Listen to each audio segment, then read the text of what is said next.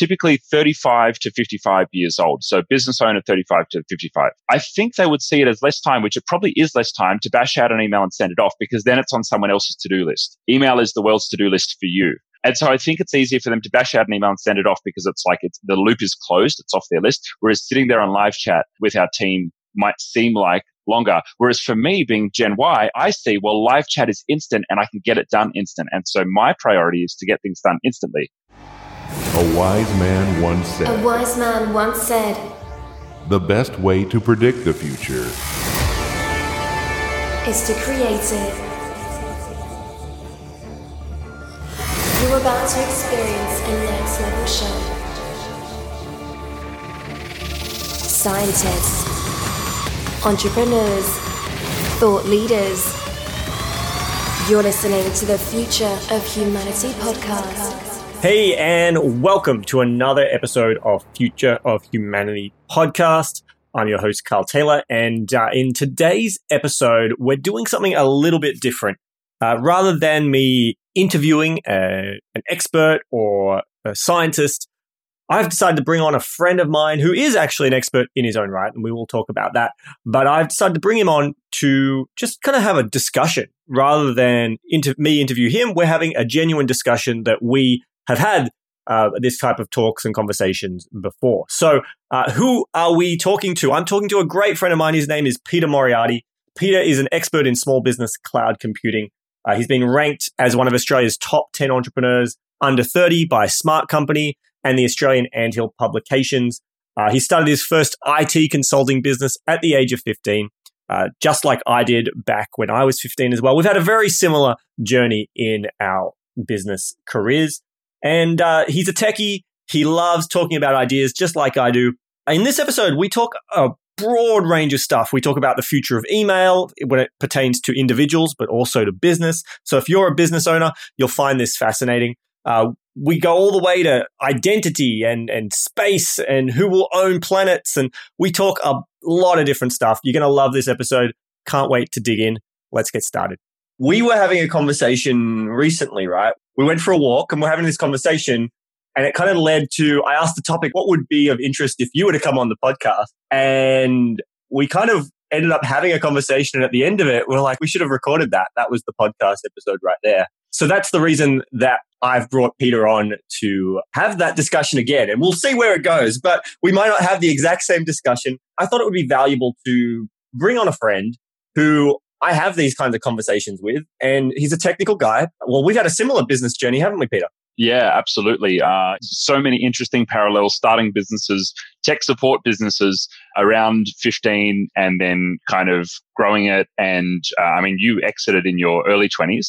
I uh, was a slow learner and I just kept going. Very quite interesting uh, parallels there. I remember how our conversation got started, and we were. T- you said, "Hey, I'm launching this podcast on the future. And I said, well, you know, I spend quite a lot of time thinking about the future, but, you know, primarily for business strategy. And I'm not worried, but a little bit curious about the future in terms of the area that I'm in, uh, because we provide business productivity tools. And what that looks like in a practical sense is email, file storage, you know, hangouts, video calling, communications in the Google ecosystem. And we help implement that for small businesses. Uh, but what's interesting to me is how communication is changing and how in five or 10 years time, I always have to ask myself the question, are we still going to be emailing? And I think that's how our discussion got started. And I think that's a great one to talk about because email itself, uh, sure, it's absolutely critical right now. But if we look 10 years into the future, you know, 10 years, not just five years, but 10 years into the future, and, you know, we start to see email like potentially like faxes or like sending letters. And that is a, it's a very curious topic for me. Yeah. And, and my first thought when you said that was for years as an online marketer, primarily has, for my clients and for myself, made a lot of money using email. You know, people have been predicting the death of email for a long time. And every time someone's predicted the death of email, it's never happened. Emails come back stronger. But I do agree with you. I think right now we are seeing a huge trend, especially towards messenger app. I, I hate email. I absolutely hate email. I recently am really thankful that I check my email regularly, but generally I try to check my email like once or twice a week. And, you know, if you're not a business person, you might be listening to that going, oh, well, that's normal. But no, if you're a business person, you're in, you're living in your inbox. Yeah, it's like dopamine addiction. You get the little pellets, the Yeah. little reward for, for checking your email.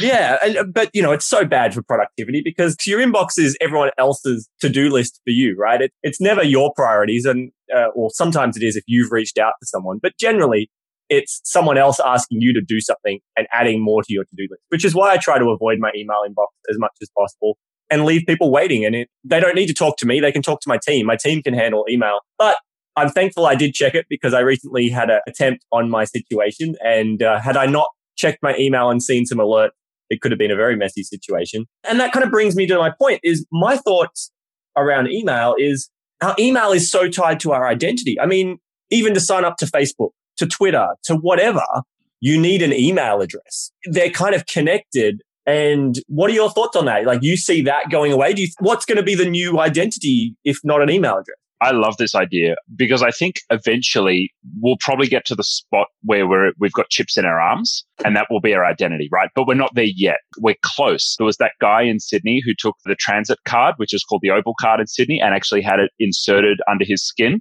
You know, he was just beeping on and off the trains and buses, the, the RFID chip under his skin. They eventually cancelled his card because, you know, Australia says it's all about innovation. That was just a little bit too much innovation for the politicians. To get there, I'm not sure what it's, uh, what we're going to need to get there.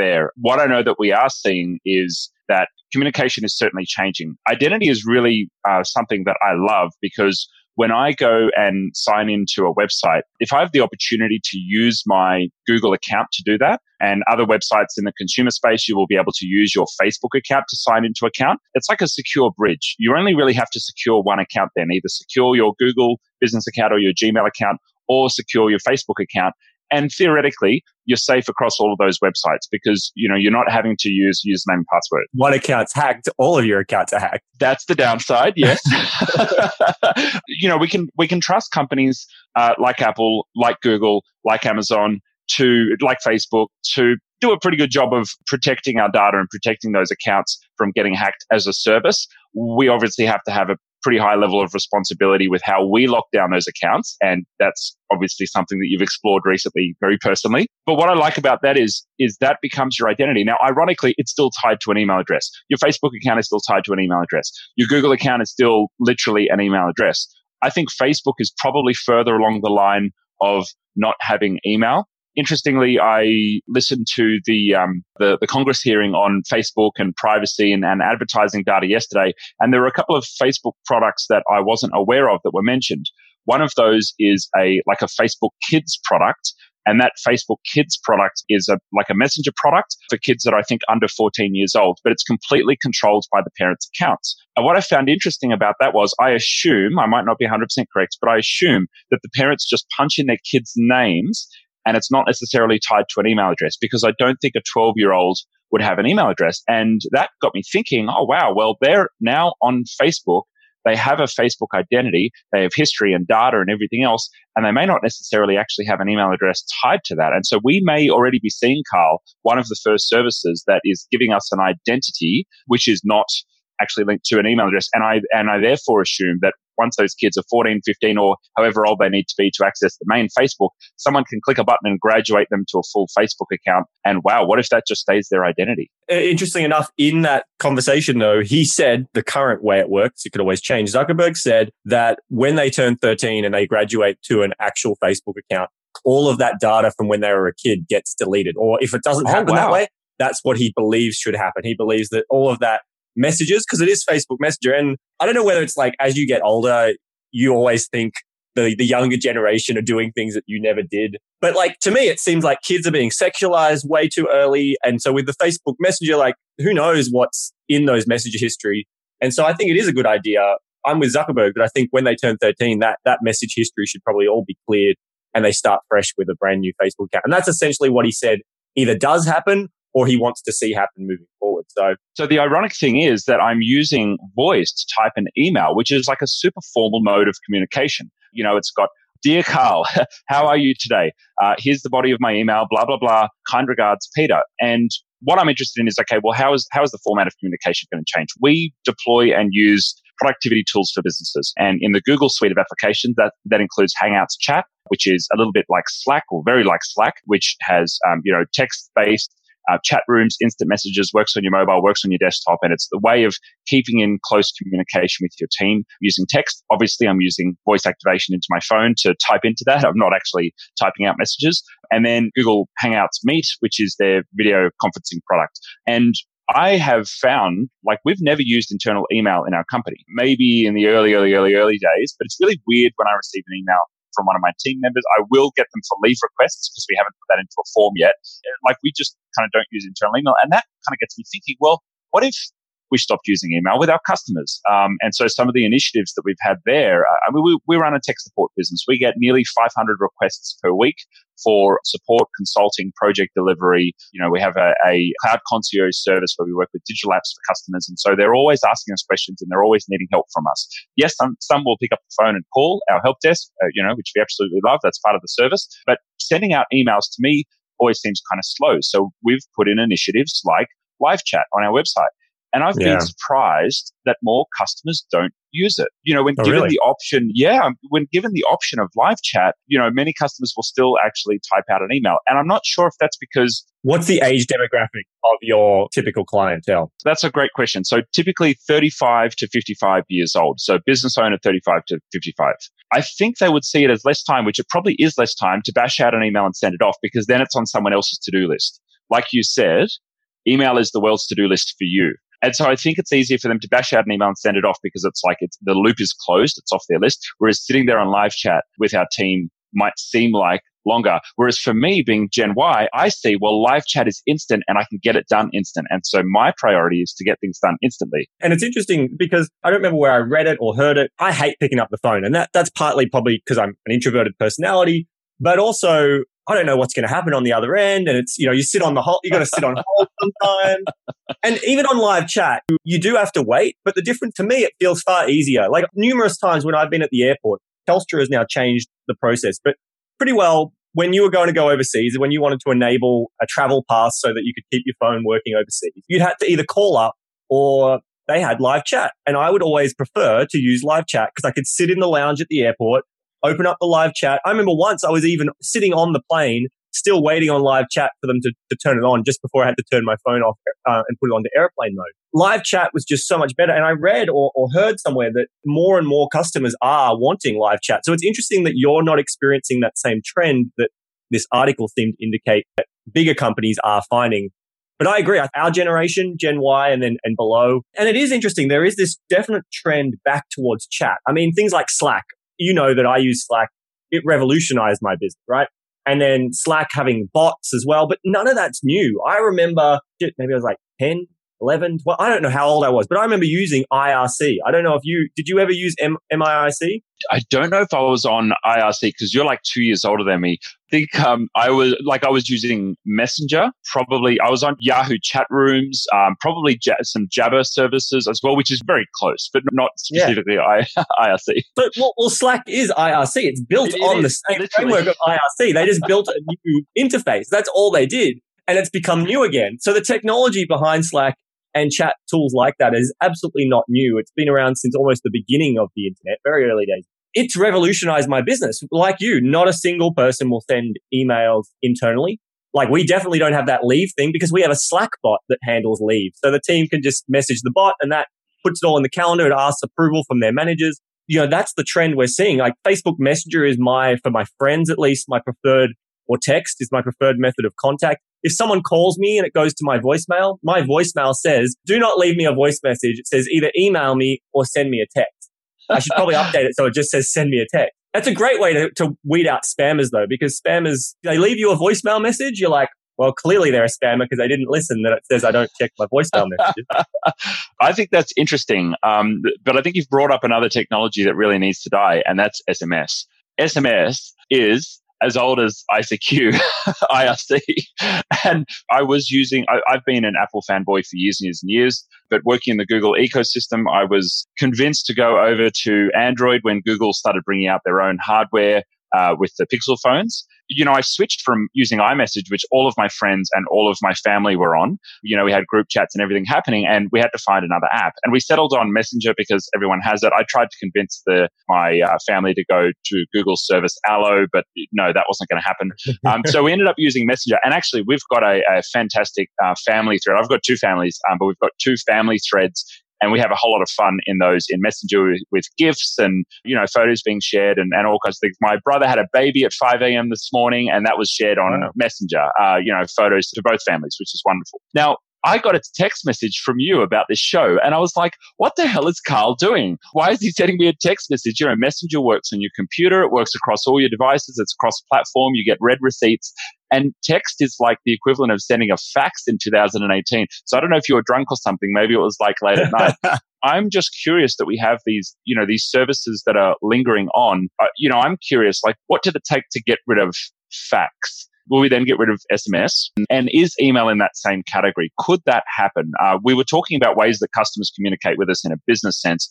And, and, as well as the live chat initiative, we also have an integration from Zendesk, which is our ticketing system, which handles all the live chats, all of the email communication. And when we have a phone call, we, we make notes in there as well. Now, we've enabled a bridge from there into the messages feature of our Facebook page. So customers can actually go to IT Genius, they can message IT Genius, and that's going to come into Zendesk.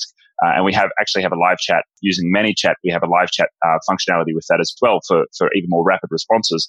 Now, my question is if businesses potentially started using Messenger, and look, it doesn't have to be live chat. They don't have to sit there. But if they're sending messages on Messenger and therefore not needing to email, what's left for email? Is it just for legals like letters were and like faxes were for a long time? Is it just for like formalized stuff? And then is everything else going to be in apps and bots? Yeah. I mean, I suppose the question's got to be, why are people turning to Messenger over email? For me, if I think about why did I prefer or why do I prefer friends messaging me, say through Facebook Messenger, it's because my inbox is not as cluttered with noise. Now that's changing. You know, it's probably been, I don't know, four or five months since I kind of started telling people and using Messenger more. And so you asked, why did I send you a text? I knew for a fact that you had, you know, seen it, delivered it.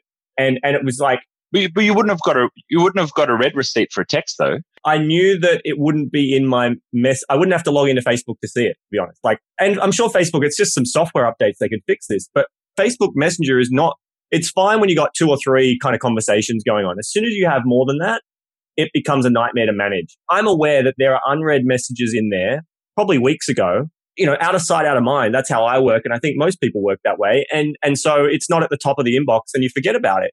And it's not because I don't, don't want to get to them. Also, the challenge is it's on Facebook, distracted. Yeah, it could be mum, which is high importance. Uh, it could be friend from five years ago who says, "Hey," because they've got a new multi-level marketing thing they've just joined. It could be someone that you uh, met. It could be someone who, you know, I, I was driving my four drive up and down some hills, and I gave a skydiver a lift, paraglider, and you know, he said, "Oh, hey, can you send me some some photos that you took?" And so you'll add someone random to Messenger, and like they may even sit in your message requests box and you might not even see it in your inbox. And missed connections, and there's, but there's no importance. Is is what my point is. There's no priority in there. My Facebook Messenger inbox is mixed with friends, clients, and prospects, and it's fast becoming an inbox, just like my email. That's challenging. Like it's really hard with and, no tools and, to manage it at all. exactly. Well, there's there's no way to forward. If I get a message from my client, for example, there's no forward to forward it to my team to follow up. It's like I'm the, now the bottleneck. It's come back. Again, it's only really tools. But my question is, well, why have we seen the trend? Is it just because the inbox is cluttered? And so then who's to say that the message environment's not going to become just as cluttered? Why did people switch from fax to email? Because fax was slow, whereas email was fast. Yeah. Messenger technically is no faster than email. The only difference is because it was less cluttered, our response was probably faster. If, if we chunk up from the technology and whatever side, and we think about it on a society level, technology has always been sold to us it'll make our life better. We'll have so much more free time. Add this automation in. The computers will do it all. The truth is we've been more connected. So we've had less time. Our brains haven't been able to switch off.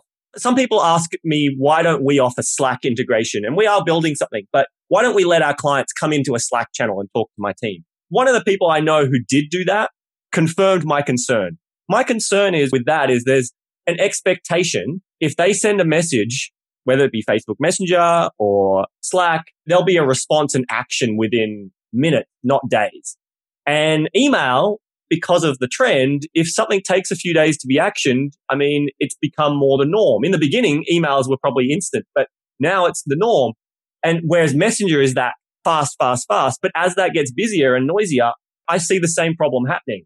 So while I do agree that there's this trend happening, I'm not sure whether it's truly sustainable and better than email. What is Messenger doing that email better than email, except making the messages shorter? Because it is changing the style of communication to be shorter and sharper. One of the things that makes Messenger fun to use is the multimedia. It's kind of like a bridge getting closer to the Voxer Viber. You can do voice messages, you can chuck in photos really easily. The mobile interface is brilliant, whereas email is really just text.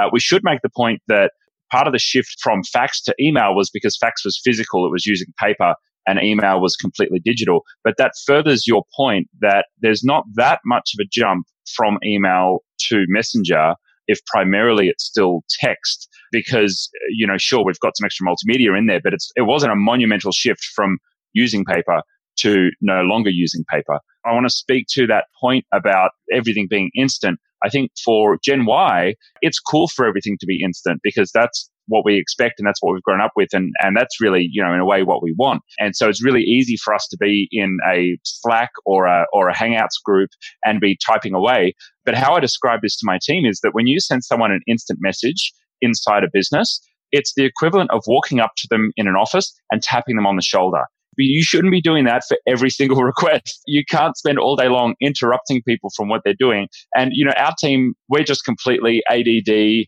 dopamine addicted because you know we're all young people in the business so like we're gone it's too far for us but we have to inform our clients and we're a productivity business so we have to you know help try and help our customers be productive and i don't believe that's the way to go. I 100% agree with you. If everyone was using messenger or slack or, or hangouts for everything it's too fast and it doesn't allow us to actually get good work done. Um, one of the, uh, the productivity tools that I love is called uh, Pomodoro, which is doing 25 minutes of uh, disciplined work and then having a five minute break or a breather, but removing all of your distractions. And I've always had all of my alerts switched off. I never have email alerts dinging. Um, I don't even have um, Hangouts chat alerts from my team dinging. My phone sits on do not disturb 24 hours a day. If someone calls me twice within a couple of minutes, it'll ding.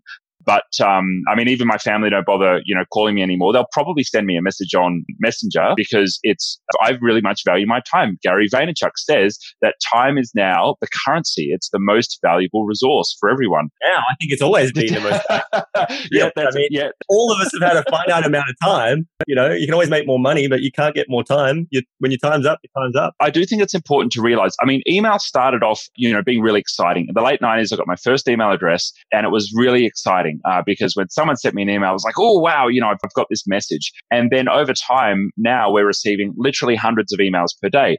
And it's become a big problem.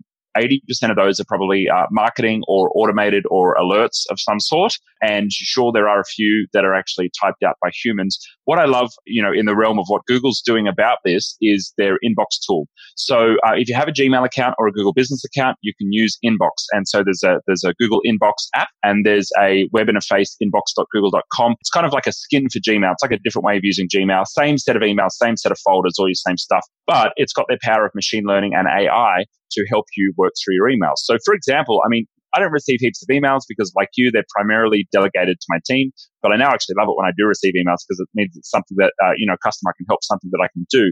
But what I love, which Inbox does, is it's got some smarts like rolling up all of my travel, accommodation, you know, car hire, things like that into bundles. So if I'm traveling to a particular location, it's got to automatically bundle all of those things in one spot. So I open my inbox and I've got it all there when I'm traveling. But secondly, it takes low priority emails that it's uh, detected using its artificial intelligence and it bundles them together in my inbox. So I might have three or four emails of a morning in my inbox when I jump in and have a look there.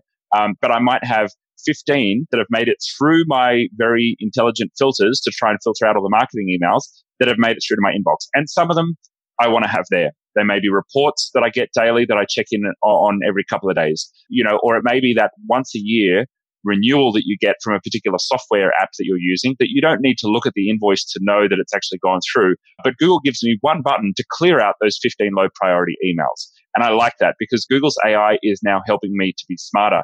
You're absolutely right that Messenger hasn't got there yet. So in a way, you know, email is easier for me to triage than 15 Messenger messages from different people that I don't know. I'm very interested in, in, you know, in where, where will it go and can we actually kill email. You know, let's say if Messenger had a better way of us triaging, let's say if everyone was using it, because it has to be a platform that everyone's using. And I think Facebook really, I mean, everyone is using Facebook. I've got one or two friends that don't use it, but I would say it's got about 80 or 90% penetration in, let's say, from 18 year olds to 50 year olds if we've got every single person has a smartphone, everyone, right? We've, we've got that there. So in terms of tech adoption, like we've got everyone on something that could be the next thing. You know, how do we kill email? What are the actual uses left? And, you know, is this just about email or are there, uh, you know, is there a broader discussion around how we will use technology to communicate differently in the future? I think one of the things that adds to email's prominence over, say, a messenger platform is that email is essentially a protocol, right? And it's agnostic as to what service provider you use. Whereas currently Messenger you know, you've got iMessage on your phone. You've got Facebook Messenger. You've got WhatsApp. You've got all these different tools. Now, Android. Two out of three of which are owned by one company, by the way. Yeah. Yeah. Well, exactly. right. But then, well, if we go, if we go broader, right, we're talking WeChat. We're talking, you know, if we go around the world, then like all that thing, all these people connected, that's very much in the Western world. But if we go far more globally, got a very different story as to who's got smartphones and how connected they are. I wonder what Russia's version of WeChat is. Mm, I don't know. Yeah. So, so it's very interesting is chat is a bit more walled garden than email, which is really kind of agnostic and accessible to all. And that's kind of in the original vision for the internet was this kind of platform open to all. It's interesting. I see two trends. We, I see a trend of us moving to being more connected and more open source things and more community driven and, and less walled gardens. But at the same time, we see more gardens kind of being created online as well. That is so interesting. So, like, if IRC was open from the start, and it was literally around from the days of, of news groups, from the founding of the internet, my, my question is, why hasn't that taken off? Why aren't we all using an open IRC? Uh, you know, like in 2018, we are really all moving towards Apple, Google, Amazon, Facebook. Is that just the way the world is going? I, I mean, I start to think about it's part movies. of the, the, the, capitalist system of, I remember earlier, very early lesson I learned in business. I'm sure you learned it too is it's not the best product that wins. It's the best marketed product. Absolutely. I agree. You could have the better product in business, but if someone can outmarket you and their product is absolutely junk, they'll still win because that's just how things work. I mean, Betamax and VHS, perfect example. Betamax was the better technology, better product. But uh, porn went on, on VHS, and so therefore it was better marketed. That could be very much the case here. IRC, no one was smart enough. It was a techies playground. No one was smart enough until, say, Slack to realize, hey, this can be marketed. Here's how it should be marketed. I just think about the movies like, you know, you've got Terminator. I think it was uh, WALL-E was probably the other one to note where there is usually a monopolistic corporation of some sort which is involved in humanity effectively becoming enslaved in some way. And, you know, and technology is a part of that. So many stories that are, you know, that are all revolving around this idea. And we've got five of those companies that we are all admitting to and, and worshiping. Like we're, we're there, uh, you know, and it's funny, like we can kind of make jokes about it, but then there are very serious, very smart people like Elon Musk who are saying, no, this AI thing is like really dangerous, guys. Like we've got to be careful here. we, we should probably set some boundaries and be really careful about how we approach this. Well, did you watch that documentary that was recently released? That Do You Trust This Computer? Did you see that? Not yet.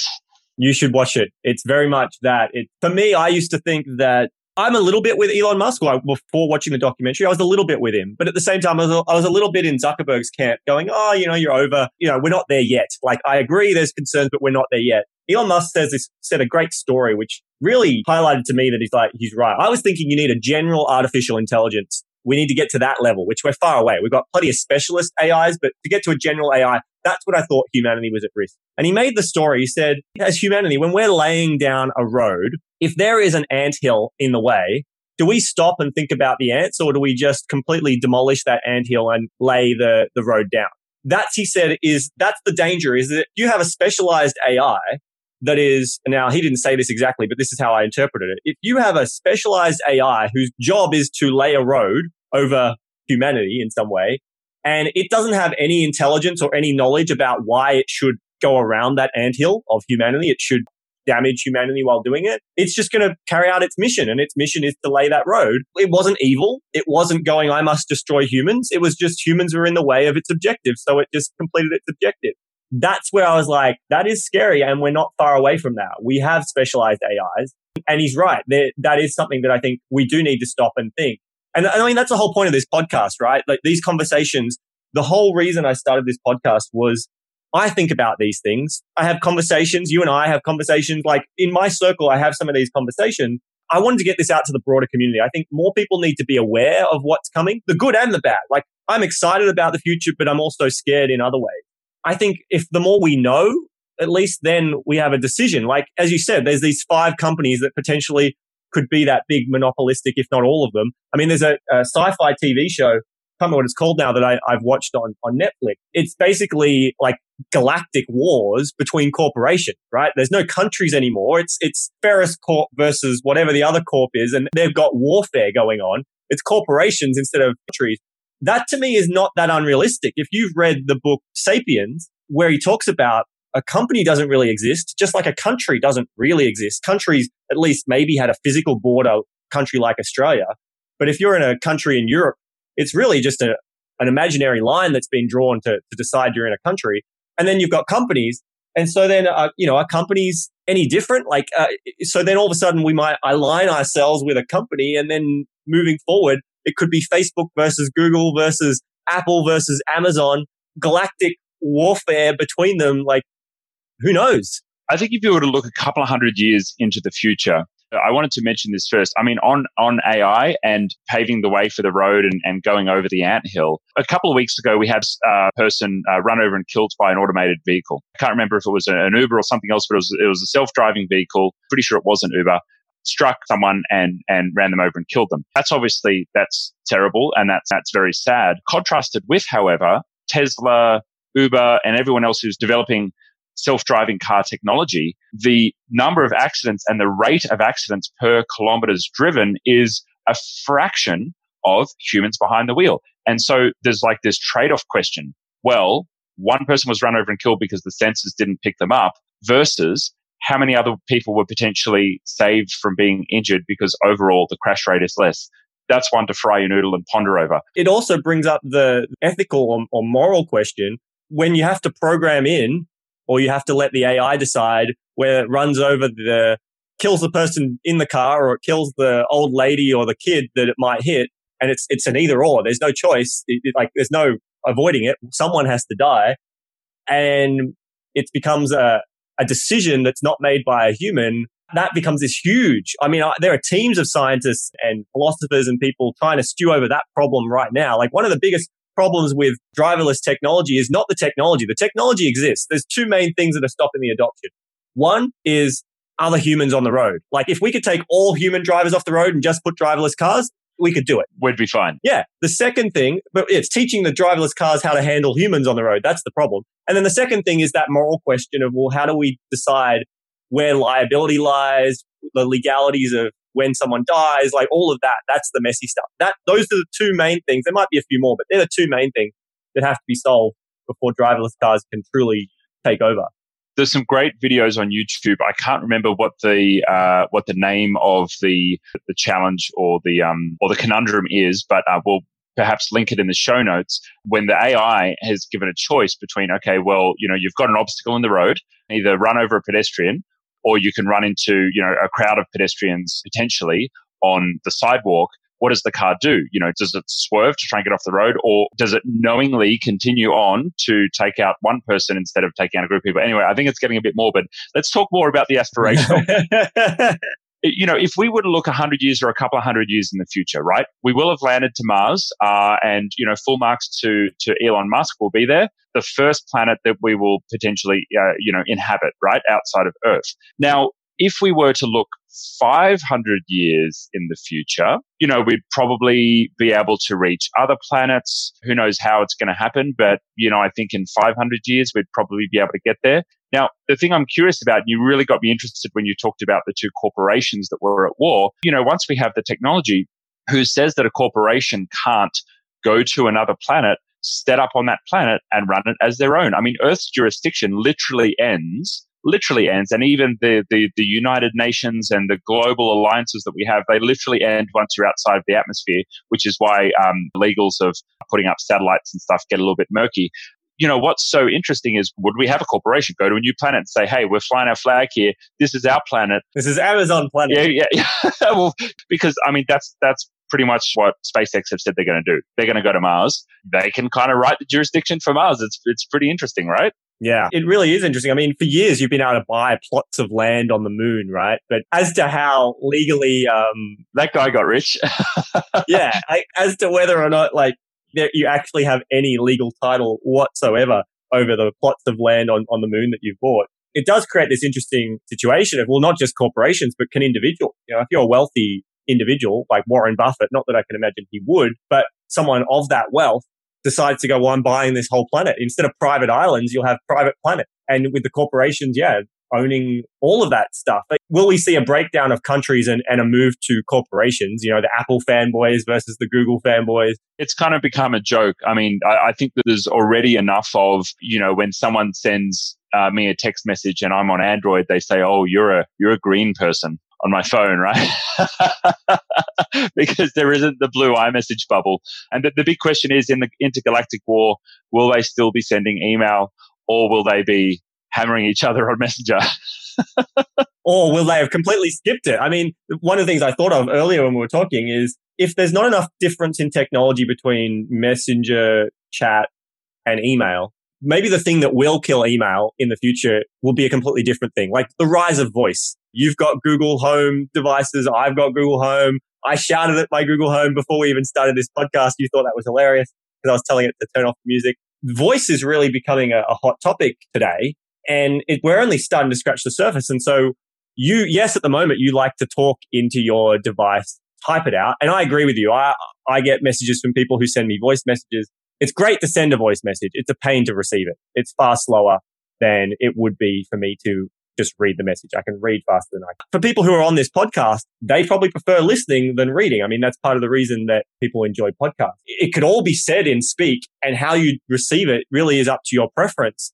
And if we if we go to the augmented reality, or even uh, Elon Musk wants to talk about the idea of melding our minds with the internet and with the machine, well, then is it just a thought?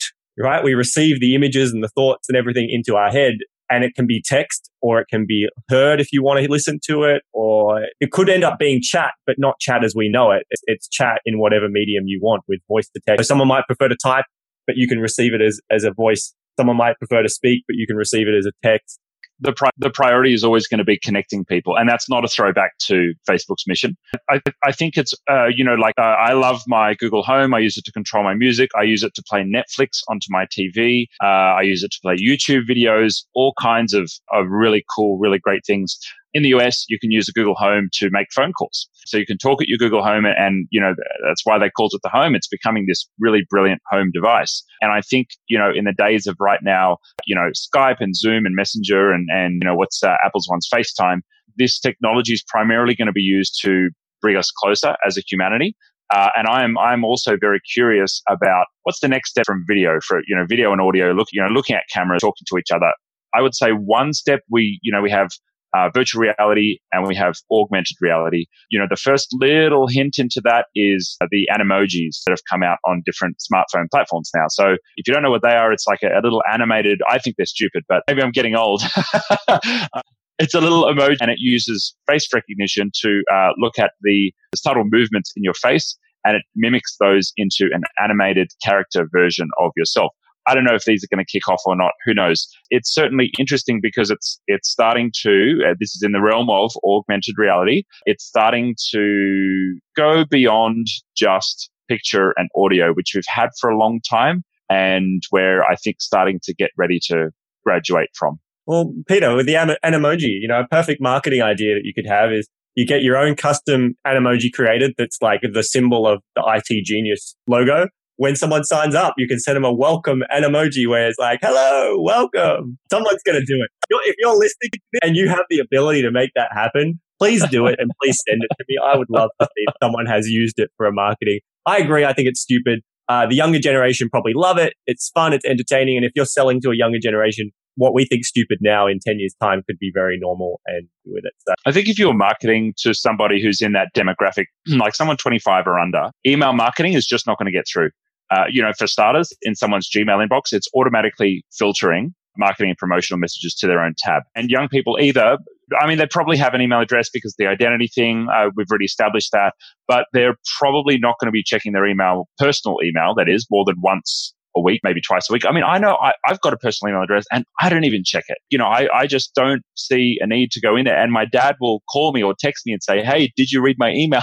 I say, No, I didn't because there's no reason for me to, there's just no reason for me to go in there. The, uh, when I'm booking hotels, I'm using the booking.com app. And when I'm you know, communicating with my friends, I'm using Messenger or I'm using WhatsApp or I'm using something else. The app experience of working on my phone is so much better than going into emails for all of my personal stuff. It just doesn't make sense. I mean, we're even paying with our mobile phones now. We don't even have to reach for a credit card. Uh, I've managed to live the last couple of months without even carrying a wallet around. I've got $200 in cash behind the back of my phone. So if you see me in the street, punch me and grab it. You know, apart from that, everything is, is tap and pay. You know, apart from every now and again, I'll need my uh, formal identification, which has caught me out a few times. The smartphones are really becoming part of us.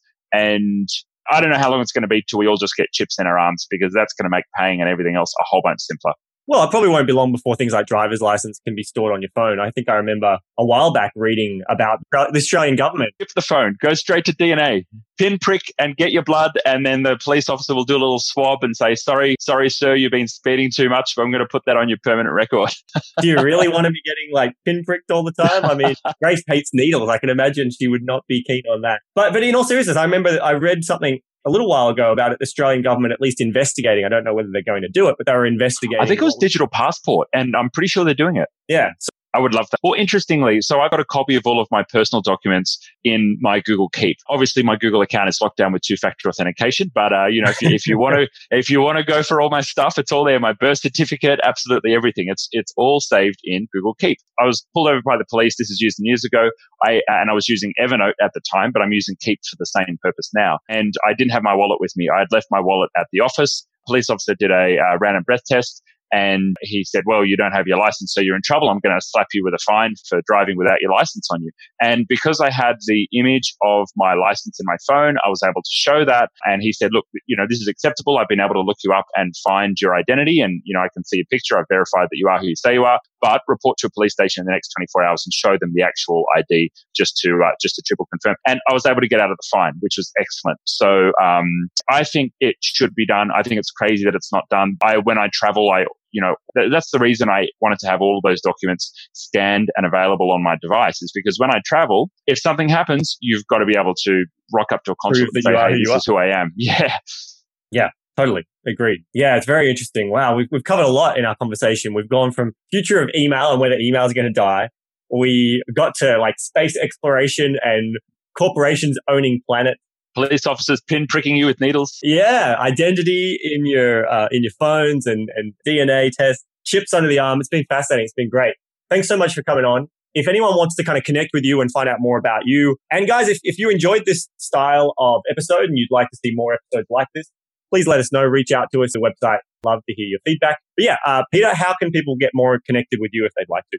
Well, we uh, help small to medium businesses with technology and productivity, and so we're we're based primarily in Australia, but we um, we work with customers all over the world. Um, to learn more about us and what we do, you can head to itgenius.com. Uh, yeah, we've got heaps of stuff there, but uh, primarily we're helping small to medium sized businesses with their business operations, uh, with communication tools, with collaboration tools, and uh, helping everyone to be productive.